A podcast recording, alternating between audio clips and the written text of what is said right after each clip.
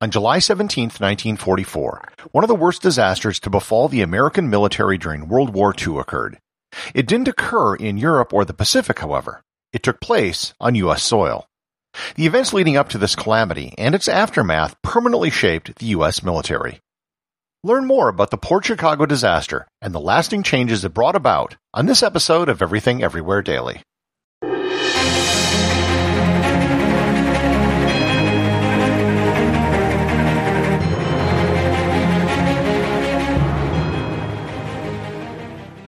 This episode is sponsored by ButcherBox. Summer is right around the corner, and that means cookouts. No matter what your preferred food is for a cookout or a barbecue, ButcherBox can help you make it the best. If you want to serve up some hamburgers, ButcherBox has grass-fed ground beef to make the perfect smash burger. Want to cook up some steaks? Well, ButcherBox has that too, with some of the best cuts of steak such as New York strip, ribeye, and filet mignon. Do you like grilled chicken? Well, ButcherBox has some of the best pasture-raised chicken that you will find anywhere. And if you really want to wow people at your next cookout, you can try grilling some of their wild caught salmon on a cedar plank. Sign up at butcherbox.com slash daily and get a special deal. ButcherBox is offering my listeners a free for a year offer plus an additional $20 off. You can choose salmon, chicken breasts, or steak tips free in every order for a year. Sign up today at butcherbox.com slash daily and use code DAILY to choose your free for a year offer, plus get $20 off your first order. Hello, I'm Paul Giamatti. And I'm Stephen Asma. Each week on Chinwag, we dig into the weird topics you wonder about, that you care about, the stuff none of us are totally sure of, like the Bermuda Triangle, Mothman, consciousness, philosophy, UFOs, ghosts, or say Bigfoot. So who's to say that there's not alien species that are Sasquatch? Like I'd seen a ghost and I would hear something walking and breathing. Maybe every path is right. I will accept as a premise that every path is right. That is a face on Mars, eyes, nose. It kind of looked like Wilson the volleyball. Some people enjoy the waves or whatever uh, crashing, and I enjoy listening to a quantum physics audiobook. I do think there are many things in the world that we just don't understand yeah. and probably won't understand. That's our whole show. so join us every Wednesday on all major podcast platforms and find us on Instagram, TikTok, and Twitter at ChinwagPod and Wagon.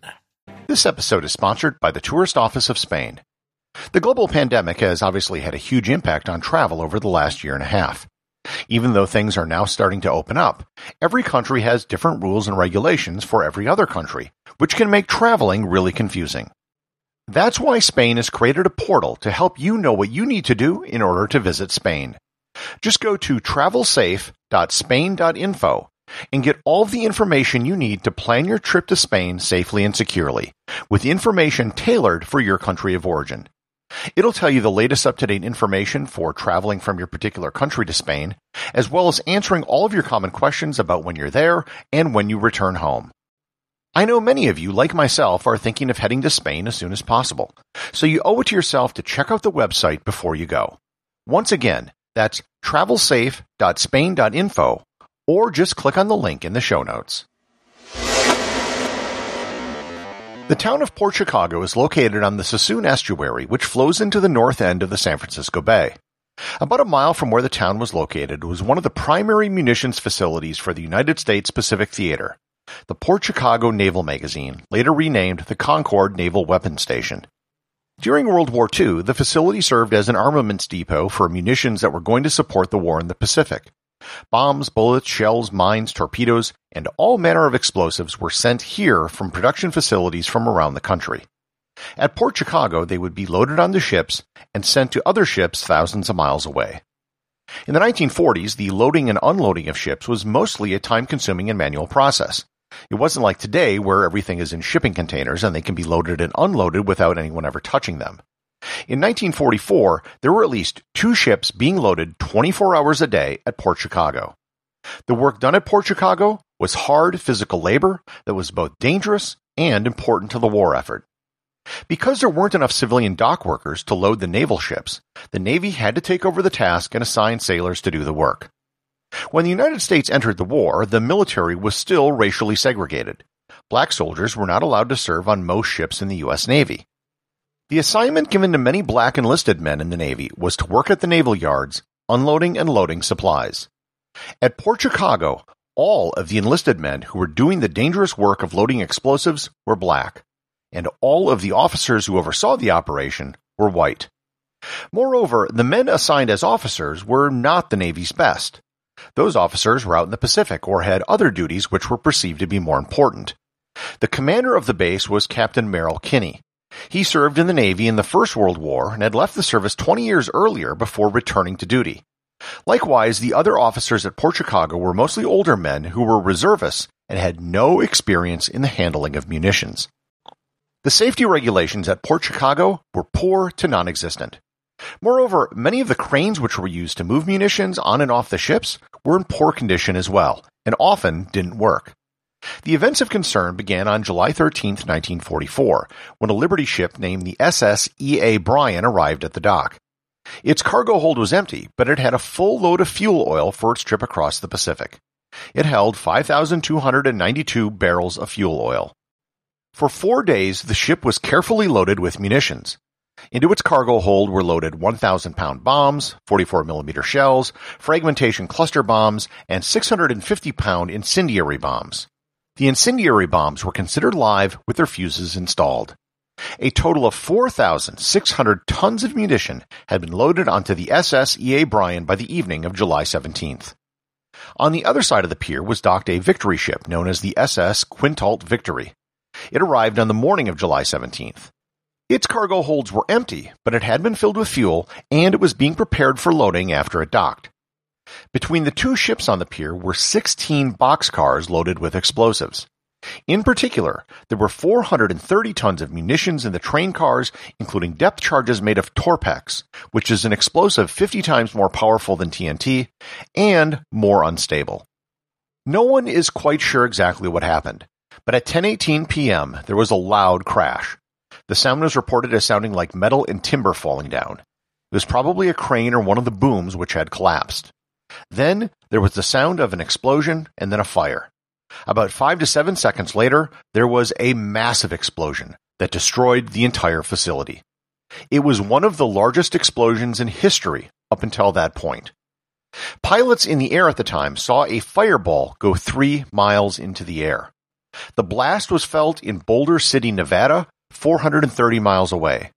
There was damage done to buildings in San Francisco, 48 miles away. Debris landed over two miles away, and the plane which witnessed it said it saw white hot debris shooting past it at an altitude of 7,000 feet.